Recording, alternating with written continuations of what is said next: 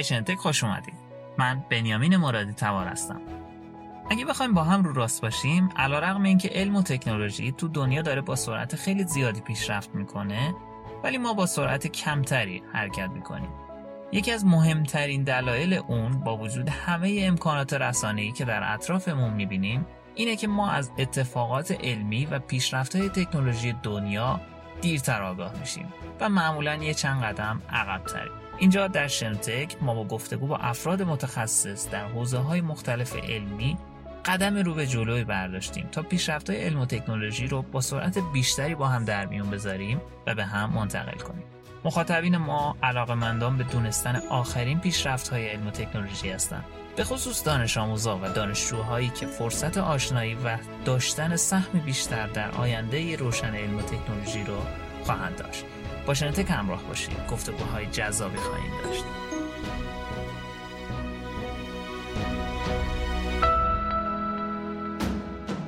سلام من بنیامین مرادی تبار هستم و شما شنونده دومین قسمت از شنوتک هستید.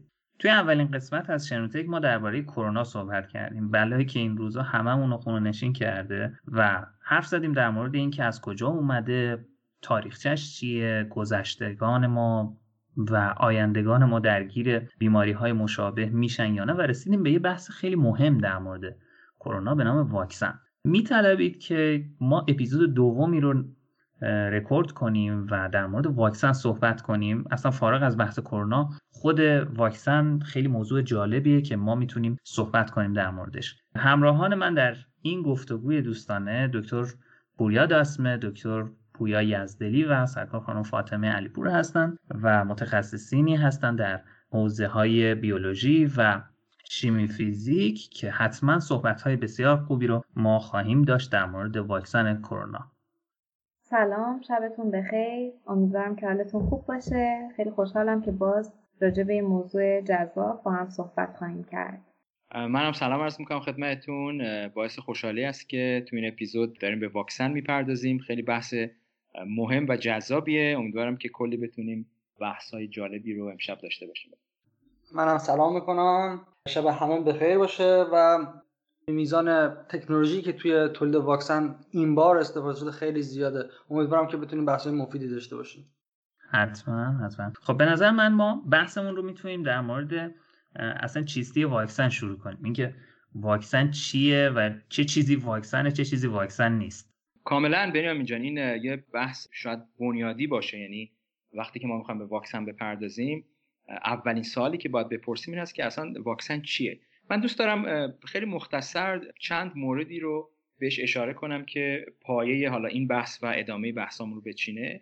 یک این هست که ببینید واکسن با دارو متفاوت هست. یعنی اینکه ما وقتی در رابطه با یک دارو یا دراگ اصطلاحا داریم حرف می‌زنیم کار اون دارو این هست که یک سری واکنش رو در بدن ما انجام بده و اثرات مخرب یک بیماری رو که ما باش درگیر هستیم رو کم کنه. مثلا اگر من درگیر دیابت هستم یا فشار خون هستم به دکتر مراجعه می‌کنم. وقتی تشخیص داده شد دکتر به من میگه که این داروها رو باید مصرف کنی و مصرف کردن این داروها کمک می‌کنه که این اثر این بیماری ها روی بدن من کمتر بشه و خب این منجر بشه به طول عمر بیشتر من. واکسن متفاوت کارش و کاری که واکسن انجام میشه میده این هست که میاد اصطلاحا از مکانیسم ایمنی یا سیستم ایمنی که در خود بدن ما وجود داره استفاده می‌کنه و اون رو به نحوی گول می‌زنه تا اینکه این سیستم فکر کنه که گویا یک ویروس یا یک عامل خارجی وارد بدن شده و این سیستم در حقیقت پروتئین هایی رو ترشح بکنه که اصطلاحا ما بهش آنتیبادی میگیم و اینها در اون سیستم باقی بمونن. که وقتی فرد مبتلا میشه در حالا آینده این ویروس یا پاتوژن های دیگه خب این در حافظه این سیستم بمونه و بدن بتونه باش مقابله کنه. نکته خیلی اساسی که وجود داره این هست که پس ما داریم واقعا از خود این سیستم استفاده می‌کنیم. این سیستم خیلی سیستم پیچیده و جذابی هست. میلیون ها سال تکامل روش کار کرده. و اینکه اساسا شما به این فکر کنید که یه سیستمی در بدن وجود داره که قابلیت اداپت شدن داشته باشه. یعنی خب ما دو نوع کلی از این سیستم داریم. یکی از این نوعها که خیلی مرتبط است به بحث امشب ما این هست که اصطلاحا می‌تونه ادپت بشه یا انتباق پیدا کنه با شرایط در حقیقت واکسنی که بهش معرفی میشه.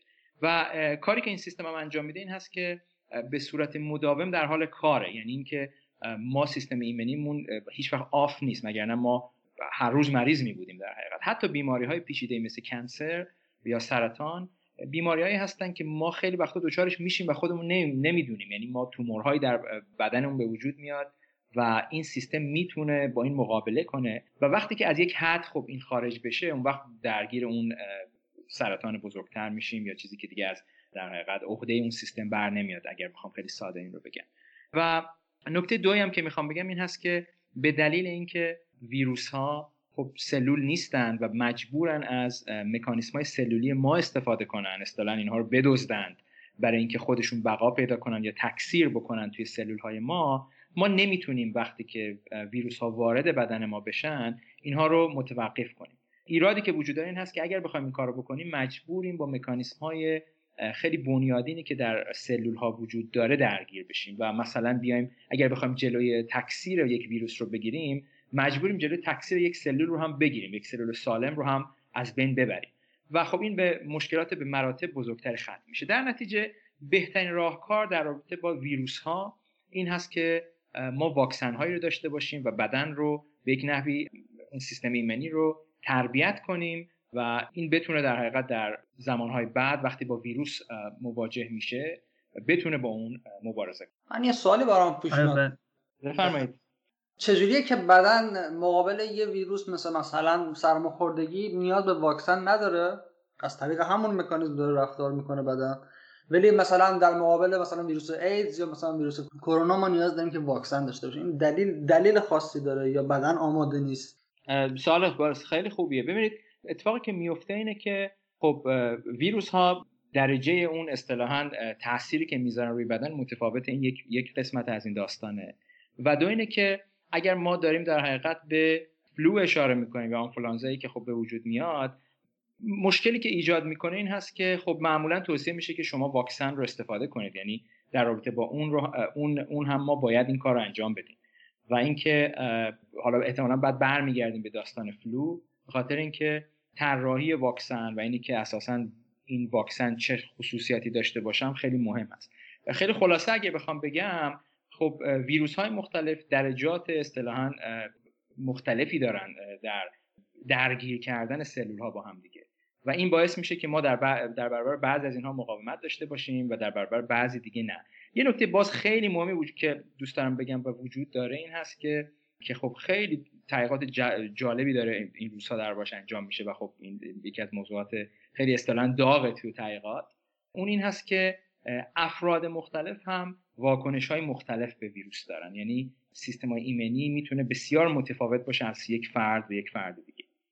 شاید یه جوره بتونیم بگیم که دلیل اینکه این چیزی که به ذهن من الان میاد دلیل اینکه ما در برابر آنفولانزا و بقیه ویروس ها و حتی در مورد خود کرونا هم شاید کارمون برای واکسن ساختن خیلی سخت باشه اینه که این ویروس ها مدام در حال تغییر هستن و دائما خودشون رو تغییر میدن بنابراین ساختن یک واکسنی که بتونه ادای یک موجودی که حالا زنده هم نمی‌تونیم بگیمش عملا ویروس ها رو ادای یک موجودی رو در بیاره که دائما خودش رو داره تغییر میده خب خیلی سختتر میشه. بنابراین همین دلیلش هم همین هست که ما هر ساله می‌بینیم که واکسن های جدیدی برای آنفولانزا ساخته میشه و به بازار عرضه میشه. کاملا کاملا بحث کاملا درستیه. و اینکه حالا احتمالا بهش می‌پردازیم در ادامه برنامهمون. اینکه اساسا تغییراتی که ایجاد میشه رو ما چجوری می‌تونیم پیدا کنیم و چجوری می‌تونیم اینها رو حالا مدل سازی کنیم و بفهمیم که چه تغییراتی ایجاد شده اصطلاحا.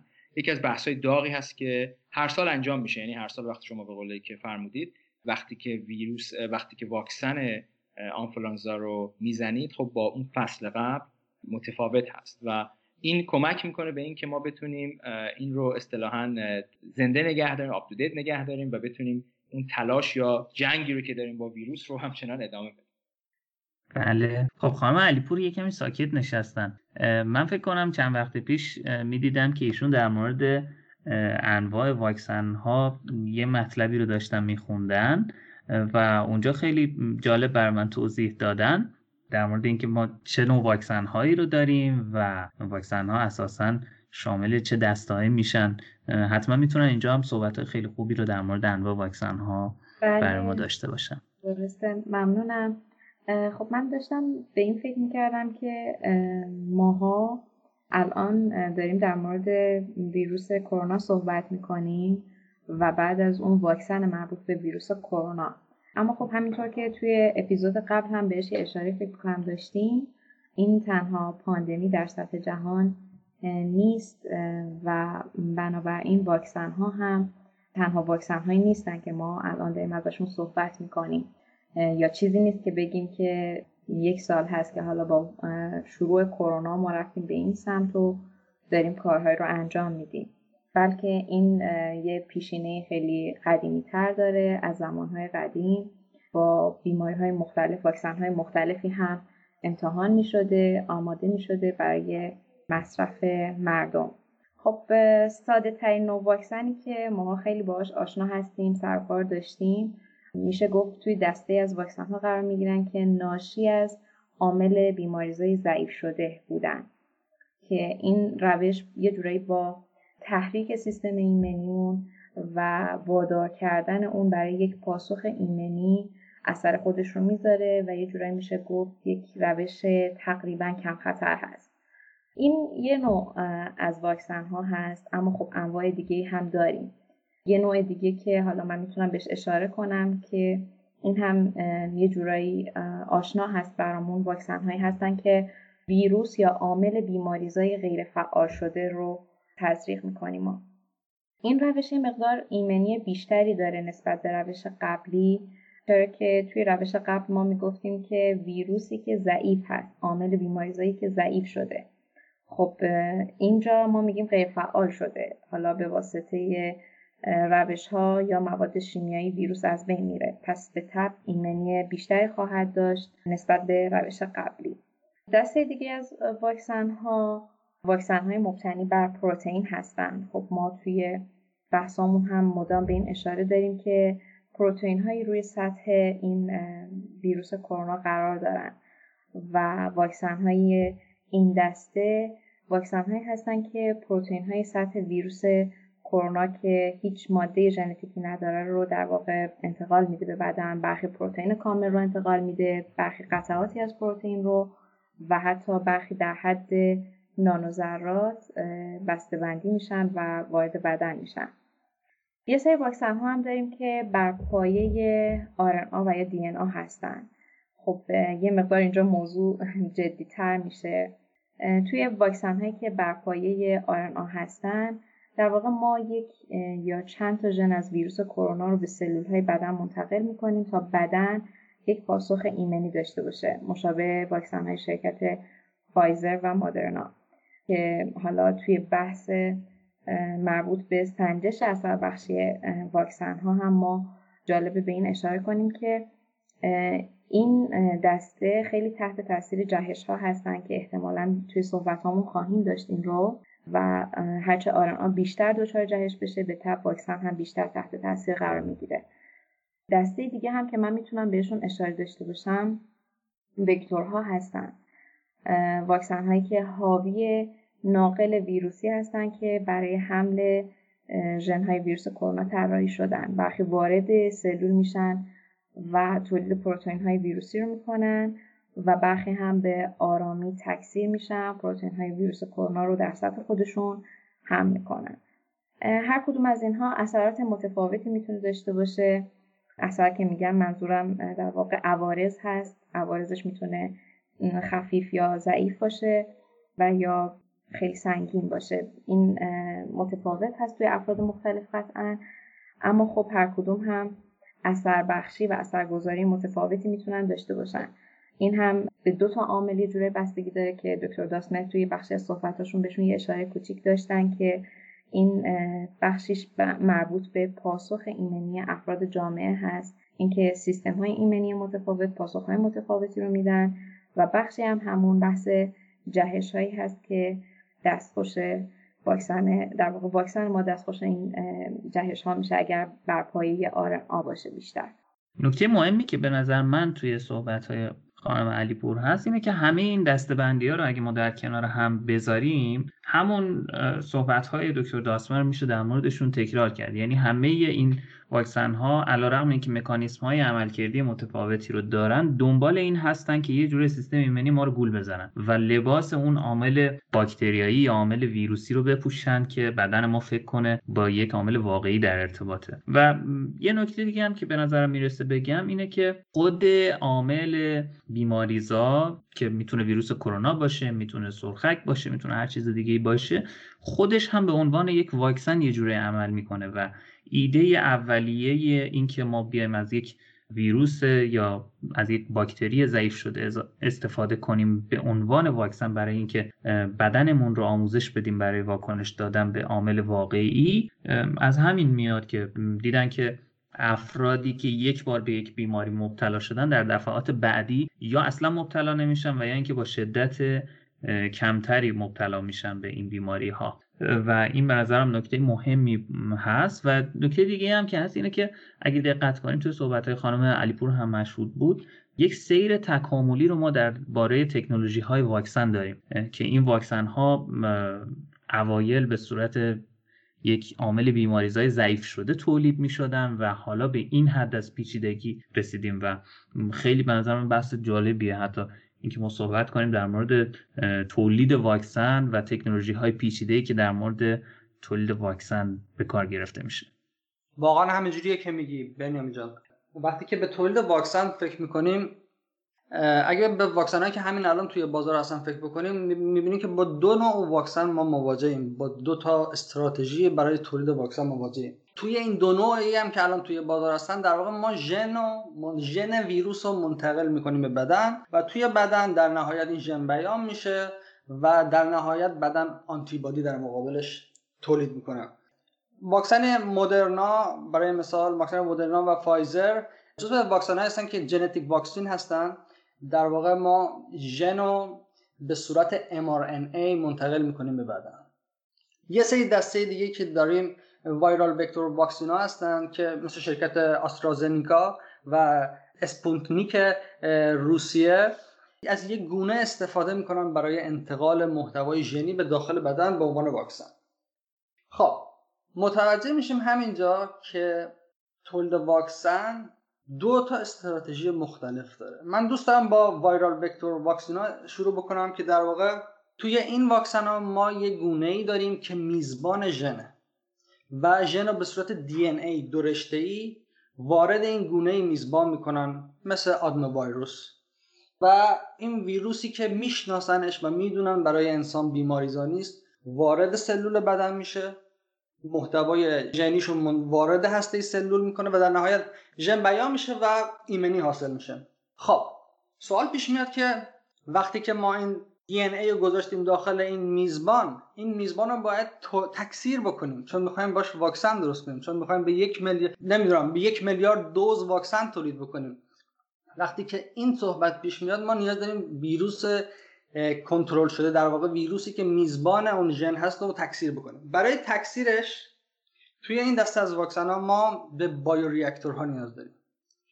توی بایو ها می‌تونید مثل یه ریاکتور شیمیایی بهش نگاه بکنید که توش باید خیلی چیزا رو کنترل کنید اولا که دارید یه موجود زنده رو تکثیر می‌کنید. پس غذا می‌خواد. غذای اینجور آدنو ویروس ها چیه؟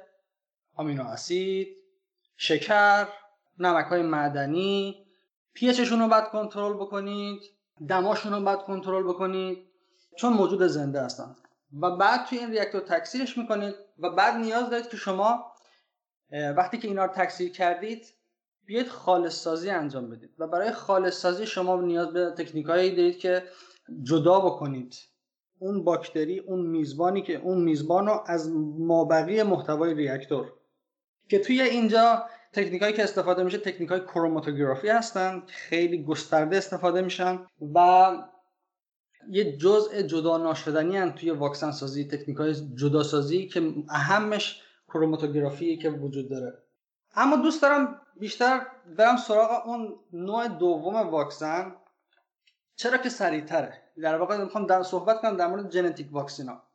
توی ژنتیک واکسینا ما به جای که از یه میزبان استفاده بکنیم میایم میگیم که خب ما می‌دونیم مکانیزم عمل چجوریه. میایم mRNA که منجر به تولید پروتئینی که توی سطح ویروس کرونا میشه رو پیدا می‌کنیم. اینو تکثیرش می‌کنیم بسته بندیش می‌کنیم میفرستیمش داخل بدن. به این صورت می‌تونیم خیلی سریعتر واکسن رو در دسترس داشته باشیم. اما چرا ما سریعتر می‌تونیم این کارو بکنیم؟ ببینید یه سری مشکل وجود داره وقتی که ما داریم از گونه میزبان استفاده می‌کنیم. گونه میزبان شما نیاز دارید تکثیر بکنید. موجود زنده تکثیرش زمان بره انرژی بره مواد اولیه‌ای خیلی زیادی می‌خواد. خالص سازی سختره. می‌تونه جهش اتفاق بیفته. برای اینکه این, این پروسه رو سریعتر بکنن میان به جای همه اون میزبان زنده میان یه کار دیگه ای می‌کنن میزبان زنده و غیر زنده. چون هم از ویروس ها استفاده از باکتری ها میان چیکار می‌کنن؟ میان mRNA که منجر به تولید پروتئین میشه خودشون تکثیر می‌کنن. اما قلب ماجرا اینجاست. حدود پنج سال پیش برای تولید mRNA یعنی محتوای ژنی که در نهایت منجر به تولید پاتن تو بدن می‌شد توی یک ماه می‌تونستن چهل واحد mRNA یا تولید بکنن. ولی جالبه بدونید که الان توی این دور زمونه با استفاده از تکنیک این ویترو ترانسکریپشن میان این سرعت رو 25 برابر افزایش میدن یعنی سرعت تولید تکثیر mRNA 25 برابر نسبت به 5 سال پیش افزایش پیدا کرده. این یکی از نکاتیه که باعث شده واکسن سریعتر ساخته بشه. نکته بعدی که در مورد mRNA واکسینا وجود داره اینه که خب ما رشته mRNA یا خیلی موفق شدیم بسازیمش تکثیرش هم کردیم. آیا می‌تونیم همینجوری تزریق بکنیم به بدن؟ جواب اینه که نه نمیشه. به خاطر اینکه وقتی دی... وقتی که RNA داریم ما با یه DNA تک رشته مواجهیم که پایدار نیست و هر لحظه می‌تونه با آب واکنش بده. برای همینه که دمای واکسن رو پایین نگه میدارن. اما راه حل اصلی برای پایدار کردن همچین محتوای ژنی یه چیزی به نام لیپید نانو پارتیکل ها در واقع شما می‌تونید در نظر بگیرید که یک مایسلی دارید که از جنس لیپید هست و اندازش در مقیاس نانو هستش. میان چی کار می‌کنن؟ میان اون mRNA که تولید کردن تکثیر کردن می‌ذارن تو دل یه micelle ی که از جنس لیپید هست.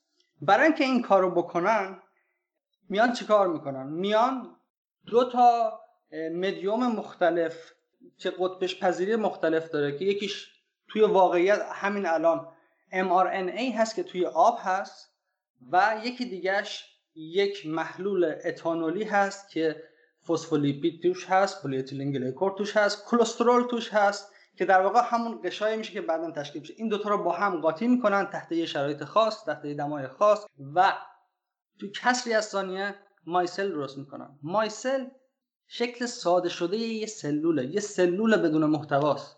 پس انسان اومده چیکار کرده؟ انسان اومده گفته به جای که برای من یه میزبان پیدا بکنید تا من ژن رو تکثیر کنم و واکسن درست بکنم من خودم اون محتوای ژنی رو تکثیر می‌کنم. خودم هم اون سلول رو درست می‌کنم. توی کسری از ثانیه این دو نکته است که خیلی خیلی سرعت واکسن سازی رو خیلی زیاد کرده و من یه دوست دارم یه عرض ارادتی هم بکنم. به هر کسی که در رشته الکترونیک و رشته کامپیوتر هست. وقتی دقت می‌کنید به پلنایی که الان وجود داره شرکت های مثل ترموفیشر شرکت های مثل سارتاریوس که تو ایران اون ترازوهاش تو آزمایشگاه همیشه هستش اینا شرکت هایی که وارد این حوزه شدن و از هوش مصنوعی استفاده می‌کنن.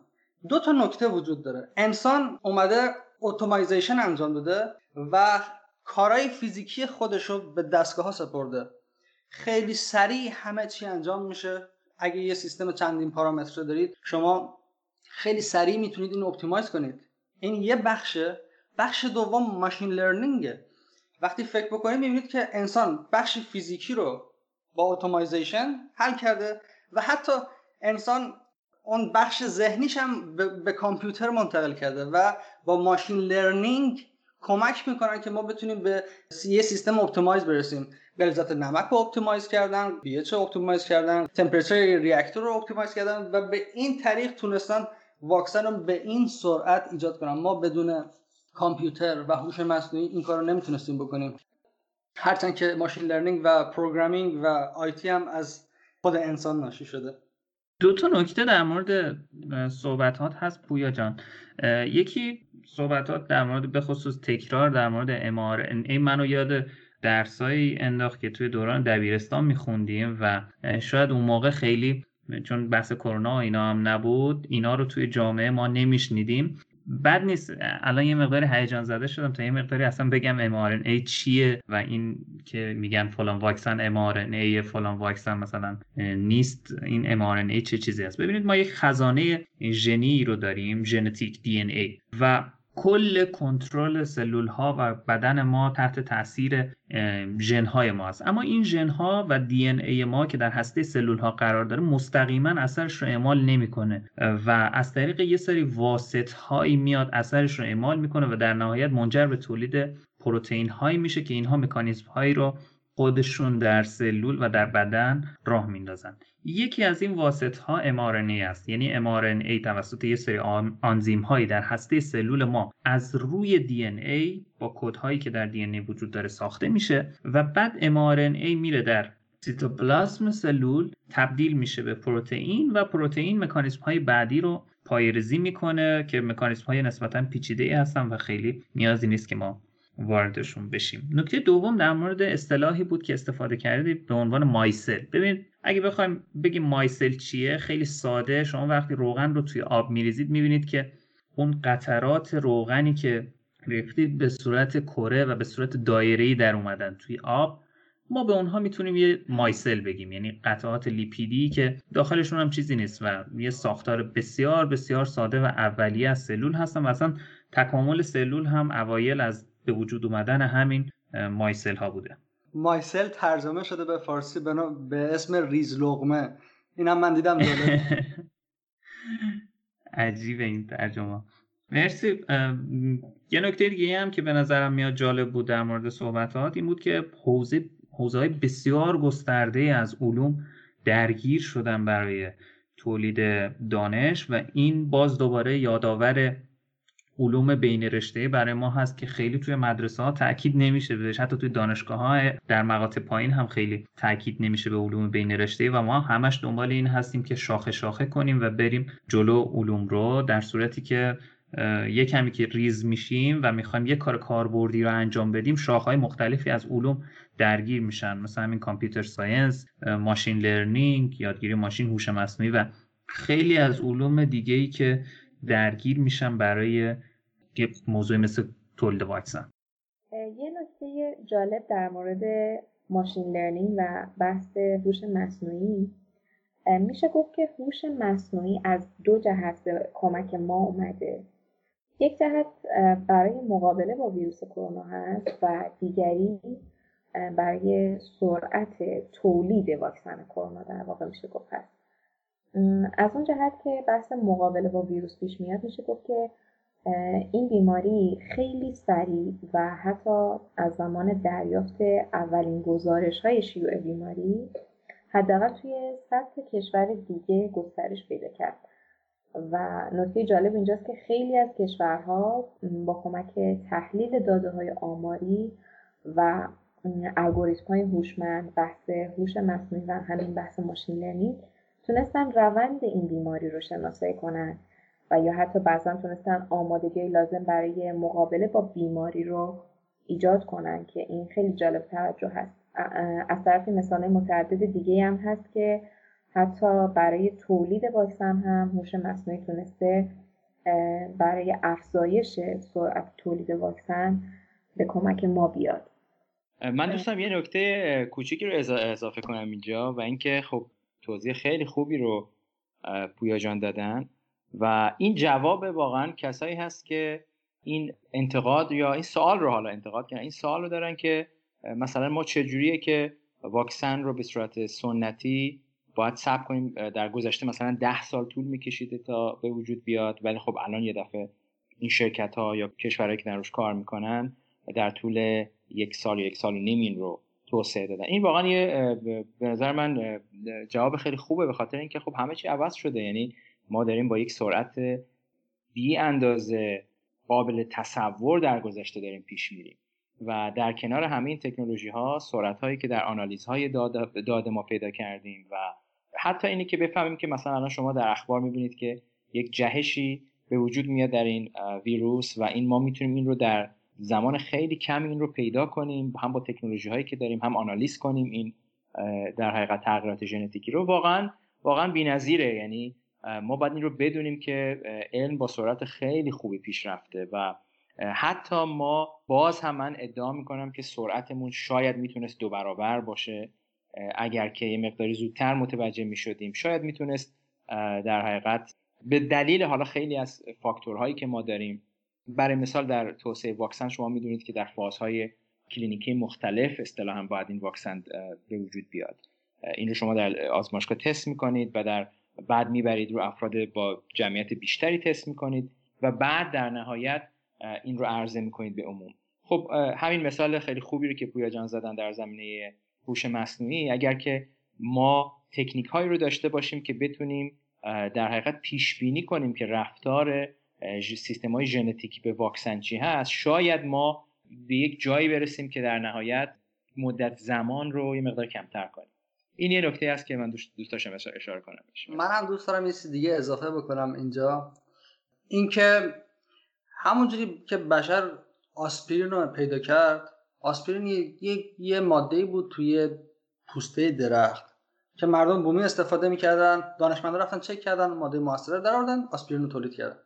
دقیقا همون اتفاق افتاده ولی ولی به طرز خیلی وحشتناکتری. الان ما دیگه با تمامی جزئیات می‌دونیم چجوری یه دی ای تبدیل میشه به mRNA و چجوری بیان میشه و در نهایت به پروتئین تبدیل میشه؟ اینه که بشر به جایی که سرعتش اینجوری زیاد کرده که تمام این جزئیات رو می‌دونه و الان به جایی که توی سلول اینو تکثیر بکنه تو لوله آزمایشگاه اینو تکثیر می‌کنه. اینه که سرعت زیاد شده. آره و خیلی نکات مهمی بودن. من سعی می‌کنم به چند تا پرسش در مورد واکسن کرونا پاسخهایی که به ذهنم می‌رسه رو بدم. پرسش هایی که شاید مثلا شما توی خیابون برید و اگه بیولوژی یه مقداری خونده باشید و توی این جمع هایی که در مورد واکسن صحبت می‌کنن و پرسش های عجیب و غریبی رو مطرح می‌کنن و جواب های خیلی عجیب غریب تری به اونها داده میشه شاید بتونیم اینجا در مورد این پرسش های مقداری منطقی بحث کنیم و ببینیم که خود کسانی که واکسن ها رو می‌سازن و افرادی که در حوزه واکسن کار می‌کنن به این پرسش ها چه پاسخهایی میدن؟ خب همه اینها درست همه این صحبت هایی که تا الان کردیم تکنولوژی های ساخت واکسن ولی یه ماشینی که مثلا حرکت نکنه به هیچ دردی نمی‌خوره. حالا ببینیم توی واقعیت آیا واکسن واقعا مؤثر بوده یا نه؟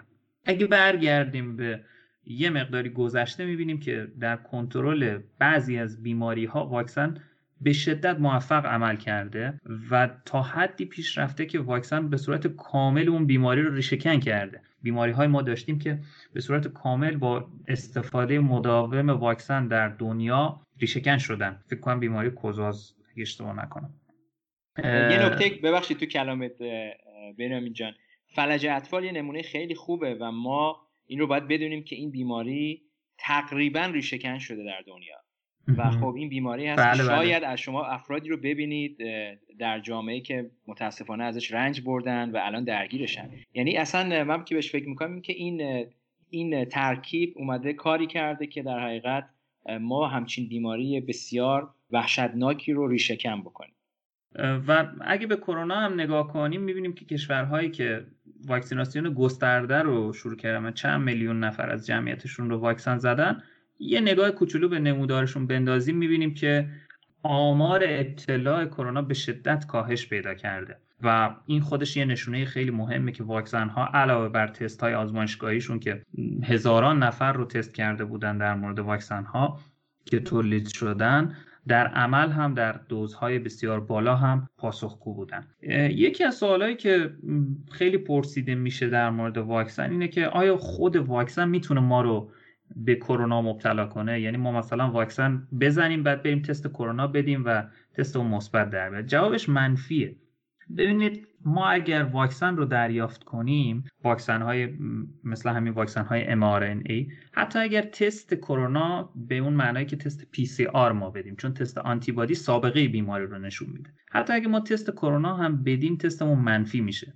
و امکان نداره که واکسن هایی مثل همین mRNA واکسن ها بتونن ما رو به کرونا مبتلا کنن چون اینها یک تیکه بسیار کوچکی از اون ماده ژنتیکی واکسن ماده ژنتیکی ویروس هستن و قابلیت این رو ندارن که ما رو بیمار کنن. صرفا اون پروتئین اسپایکی هست که میچسبه به گیرنده های سلولی و اون پروتئین بیان میشه در بدن ما. بنابراین این جواب کاملا سریح و محکم داده میشه که واکسن ها نمی‌تونن ما رو به کرونا مبتلا کنن.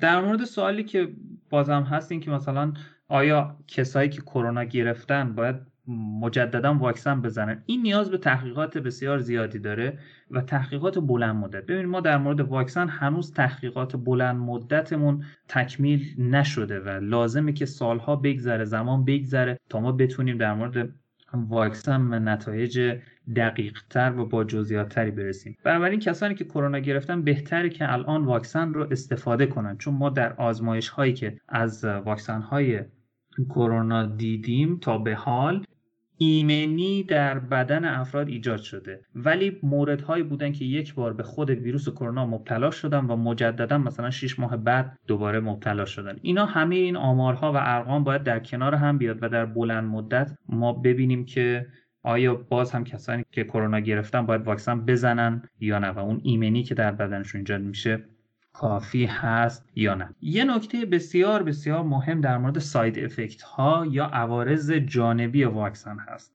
ببینید یه سوال میشه که واکسن ها روی ماده ژنتیکی ما و دی ای ما اثر می‌ذاره. به هیچ وجه.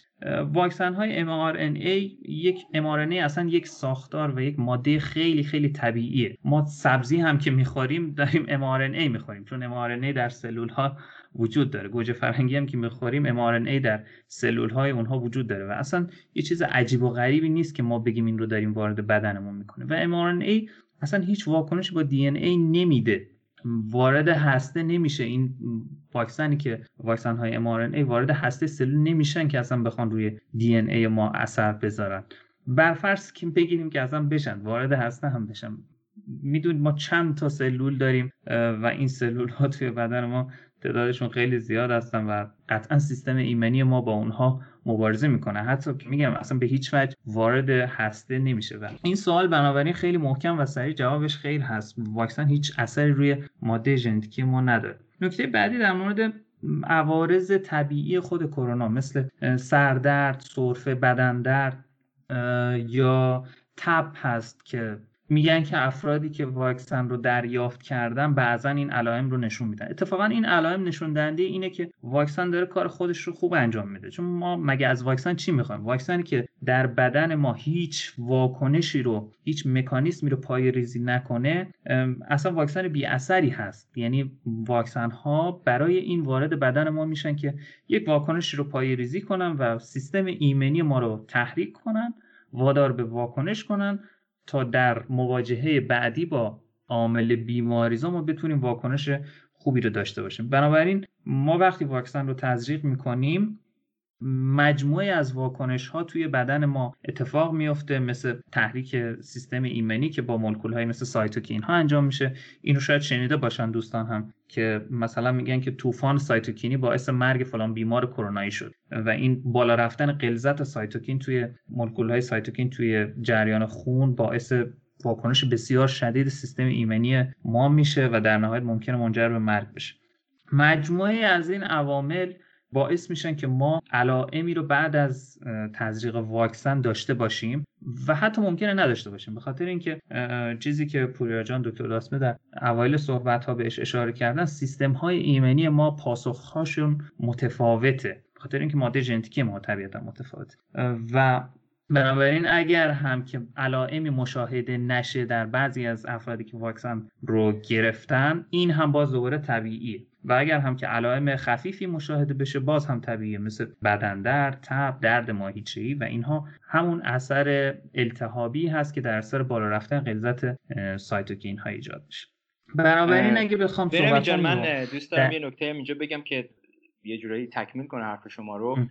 این کاملا درسته. یعنی اینکه وقتی کسی نگرانی داره در رابطه با side effect و حالا اثرات جانبی که یک واکسن یا یک دارو اساسا ایجاد می‌کنه خب این می‌تونه یه نگرانی به, مو... به جایی باشه در حقیقت. اما خب شما باید به این فکر کنید که این side effect رو در نباید در تنها بهش نگاه کنید. اینو باید در کنار بذارید که شما اگر این بیماری رو بگیرید اثرات اون بیماری چطور هست شما اگر این توان رو دارید که مثلا برید بالا یه کوهی بشینید و خودتون تنها زندگی کنید و هیچ فرد دیگه هم در کنار شما نباشه و با هیچ کسی هم تماس نگیرید و حتی غذاتون هم مثلا با هلیکوپتر براتون بفرستن کسی پیک نباشه و امثال هم. خب شما می‌تونید واکسن رو مصرف نکنید ولی وقتی که ما ساختاری داریم در یک جامعه زندگی می‌کنیم خب ما باید به این فکر کنیم که اگر شما مبتلا بشید به این ویروس و این رو انتقال بدید یکی اینکه خودتون چقدر در معرض مشکلات هستین به خاطر اینکه الان تحقیقات داره نشون میده کرونا اثرات لانگ ترم می‌ذاره طولانی مدت بر بدن می‌گذاره و این اینی که خیلی راحت ممکنه شما علائمی نداشته باشید و همطوری که ما می‌بینیم در روزمره با یک نفری روبرو بشید و باعث مثلا خدا نکرده مرگ اون آدم بشید. پس ما باید به همه این فاکتورها نگاه کنیم و بعد در رابطه با اون side effect نگران بشیم. دقیقا دقیقا. در واقع علائمی که ما side effect هایی که ما امروز از واکسن کرونا داشتیم خیلی شدید نبودن. یعنی حتی مواردی هم که واکسن ها رو دریافت کردن خیلی side effect های عوارض جانبی شدیدی در اونها دیده نشده. حالا جالبه که بدونید که به خاطر اینکه افراد جوان سیستم ایمنی قوی تری دارن side effect ها در اونها حتی بیشتر دیده میشه. یعنی این ممکنه مثلا توی عوام اینطور به نظر بیاد که مثلا فلانی که جوونه. چرا موقعی که واکسن زده سیستم ایمنیش مگه ضعیفه که داره side effect نشون میده داره عوارض جانبی نشون میده؟ اتفاقا نه این نشون دهنده اینه که سیستم ایمنی فرد خیلی قویه. یه بحثی که دیگه در مورد این مورد واکسن هست اینه که آیا افرادی که واکسن زدن در صورتی که ویروس تغییرات و جهش هایی در اون به وجود میاد آیا ممکنه که دوباره مبتلا بشن؟ و خب با توجه به اینکه ما با یک RNA ویروس هم طرف هستیم در مورد کرونا و نرخ جهش خیلی زیاده این سوال برای من هم هنوز باقیه و به نظر من می‌تونیم در موردش بحث کنیم که چقدر واکسن در برابر جهش های ویروس می‌تونه مقاوم باشه در دراز مدت؟ کاملا این یه نگرانی است که در خیلی وجود داره و خب الان داروش واقعا بحث میشه. خیلی مختصر شاید در حد یک دقیقه من در ادامه حرفی که شما در قسمت قبل زدی این رو بگم که ما اگر که با بیماری کرونا یا هر بیماری مبتلا بشیم یکی از مهمترین فاکتورهایی که ما رو از بین می‌بره خیلی وقتا اون بیماری نیست بلکه عدم آگاهی ما یا عدم واکنش مؤثر ما به ماجرا هست. مثلا ما در اخبار دیدیم که دوتا از فوتبالیستای خیلی در شاید سر حال کشورمون رو از دست دادیم و اینها افرادی بودن که اصلا کسی فکر نمی‌کرد که درگیر این بشن. می‌خوام بگم که اگر که ما وقتی که با بیماری روبرو میشیم این رو سهل نگیریم و بگیم که خب نه مثلا من خوب میشم حالم خوبه هیچ اتفاق برام نمیفته ما می‌تونیم بیماری رو مهار کنیم. به خاطر اینکه بیماری ها اساسا یک سطحی دارن که بعد از اون مهار شدنشون خیلی سخت داره این پس خیلی نمی‌خوام ادامه بدم ولی در پرانتز بدونیم که همه این موارد مواردی هست که قابل کنترل شدن هست و اگر که ما متوجه بشیم درگیر شدیم و زود مراجعه کنیم معمولا اتفاق عجیب غریبی برامون نمیفته در رابطه با جهش نکته که خیلی اساسی است و من دوست دارم این رو بهش اشاره کنم این هست که اساسا جهش ها یه قسمتی از حیات هستن. یعنی ما نباید خیلی وحشتناک ازشون بترسیم. شاید ذهنیتی که ما از جهش ها داریم این هست که از این فیلم های علمی تخیلی گرفتیم که مثلا یک موجود کوچولویی رو تو آزمایشگاه وجود داره بعد صبح طرف برمیگرد می‌بینه تبدیل به یه اژدها شده نمی‌دونم یه چیز عجیب غریبی از اونجا در اومده. و اینها رو ذهن ما تاثیر می‌ذاره قطعا وقتی به جهش فکر می‌کنیم. اولا اینکه ما باید بدونیم که یک اینکه حیات مکانیسم هایی داره برای اینکه با جهش در حقیقت زیست کنه. یعنی از اساس حیات این جهش ها بوده به یک نحوی. شما اگر که به روند تکامل نگاه کنید اگر که تکثیر اون دی ای که ما داریم در باید صحبت می‌کنیم خیلی پرفکت و کامل بود. خب هیچ وقت تغییراتی به وجود نمی اومد این تغییرات در طبیعت انتخاب نمی شدن و گونه های مختلف به وجود نمی اومدن پس جهش یه چیزی هست که همراه با حیاته. یعنی ریشه تغییرات ژنتیکی و گونه های مختلف جهشه. نکته دوم این که ما در سیستم های حیاتی یک مفهومی رو داریم که بالا دارم سعی می‌کنم خیلی خوب ترجمهش کنم. به نام روباستنس در حقیقت بهش گفته میشه در انگلیسی. و ترجمهش میشه توانمندی ولی ترجمه خوبی متاسفانه نیست خاطر اینکه ترجمه بهترش یه جمله میشه. اینکه شما در برابر تغییرات پایدار هستید. یعنی با اینکه توان توان دارید یا پایداری دارید مهمتر این هست که در برابر تغییرات این پایداریتون رو حفظ می‌کنید. جهش ها در سیستم های طبیعی وقتی ایجاد مشکل می‌کنن که این سیستم ها این robustness یا پایداری رو نداشته باشن و سیستم ها این رو دارن. مثلا یکی اینکه اکثر جهش هایی که در ژن ها به وجود میاد جهش های خاموش هستن یا silent mutation هستن. اینا کار خاصی انجام نمیدن اصلا تغییری در پروتئین انجام نمیدن. و بعد از اون وقت وقتی که جهش در سطح پروتئین خودش رو نشون میده 80 درصد این جهش ها معمولا جهش های هستن که پروتئین رو خراب می‌کنن بهتر نمی‌کنن. و در نتیجه ما اینا رو که کنار هم دیگه می‌ذاریم می‌بینیم که ما با یک درصد خیلی کمی از احتمالاتی رو برو هستیم که ایجاد جهش بکنه و در رابطه با ویروس کرونا به دلیل اینی که خودتونم گو اشاره کردی و اینکه این آرنی واروس از سرعت تکاملی زیاده سرعت جهشش زیاده ما این رو می‌بینیم. همونطور که در مورد آنفولانزا داریم می‌بینیم. نکته که وجود داره این هست که به دلیل تک باز تکنولوژی که ما داریم امکان توالی‌یابی اصطلاحا sequencing که ما می‌تونیم مثلا یک DNA یک RNA ویروس رو بگیریم و توالیش رو پیدا کنیم ببینیم چه جهشی دقیقا توش به وجود اومده. من فکر می‌کنم که مشکل آنچنانی ما نخواهیم داشت. اما تنها اتفاقی که میفته این هست که ما باید به این اصطلاحا مانیتورینگ یا اصطلاحا نظارتمون خیلی مداوم ادامه بدیم. نکته اصلی این است که خود این ویروس کرونا هم یه ویروس جهش یافته بوده در حقیقت از ویروسی که در خفاش یا در گونه های قبلش وجود داشته, داشته. و ما می‌دونیم که مثلا این ویروسی است که یه جهشی به نام D160 جی رو داشته برای مثال.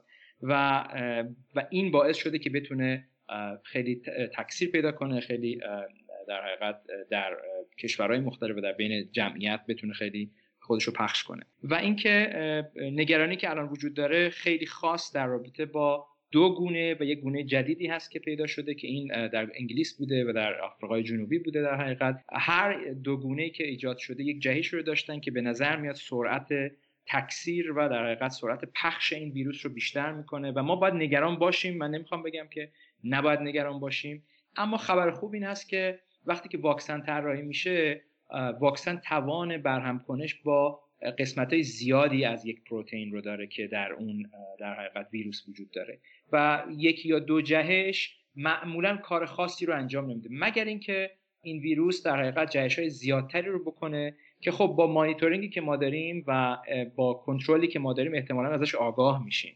اما حقیقت ماجرا در نهایت اگر بخوام خلاصه کنم این هست که ما داریم ببینید داستان داستان داستان بقا هست. ما داریم یک فورسی به نام واکسن رو ایجاد می‌کنیم برای این ویروس و این ویروس برای اینکه در حقیقت نه این برای اینکه بقا پیدا کنه اینجوری می‌تونم بگم. گونه های از این ویروس که جهش توشون به وجود میاد بقای بیشتری رو پیدا می‌کنن. در نتیجه ما با گونه ها یا وریانت های مختلفی از این ویروس درگیر خواهیم بود و مثل آنفلوانزا ممکنه ما به یک جایی برسیم که مجبورشیم هر سال این واکسن رو بزنیم و واکسن رو مجبورشیم update ش کنیم عوضش کنیم. یکی از نکات خیلی خوبی که شاید در رابطه با واکسن های mRNA base در حقیقت یا واکسن هایی که روی mRNA کار می‌کنن وجود داشته این هست که خب تغییر ماهیت ژنتیکی این واکسن خیلی راحته دیگه. یعنی شما انقدر راحته که من می‌تونم بگم که شما اونجا فقط لازمه که مثلا دو تا حرف رو با هم دیگه عوض کنید. البته این تکنولوژی انقدر اینو راحت کرده. یعنی شما مثلا یه توالی دارید که تا الان کار کرده ویروس جهش پیدا کرده. ما نیازمند این هستیم که این رو عوضش کنیم که اون پروتئینی که می‌خواد گول بزنه سیستم بدن ما عوض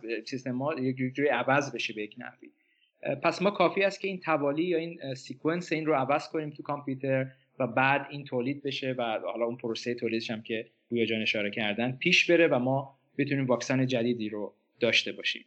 و این خلاصه حرفی است که من می‌خوام بزنم. جهش ایجاد میشه و ما نه تنها دو تا مورد موردات در حقیقت بیشتری رو خواهیم داشت و امیدوارم که بتونیم با کنترلی که داریم مقابله کنیم با این ویروس. و من فکر می‌کنم به خاطر همین مسائل مربوط به جهش های متعدد و از سمت دیگه همون بحث مقاومت و ایمنی افراد در برابر ویروس ها هست که گفته میشه ما علاوه بر این که شاید لازم باشه برای ایمنی کافی چندین بار واکسن بزنیم از این طرف هم گفته میشه که ممکنه لازم باشه بیش از یک واکسن استفاده بشه.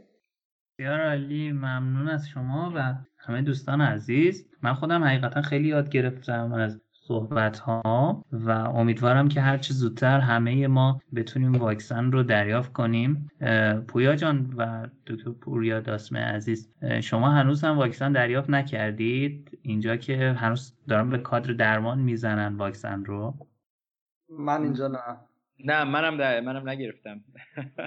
من اینجا امیدوارم که زودتر هممون واکسن. آره یه دیلی وجود داشته بله.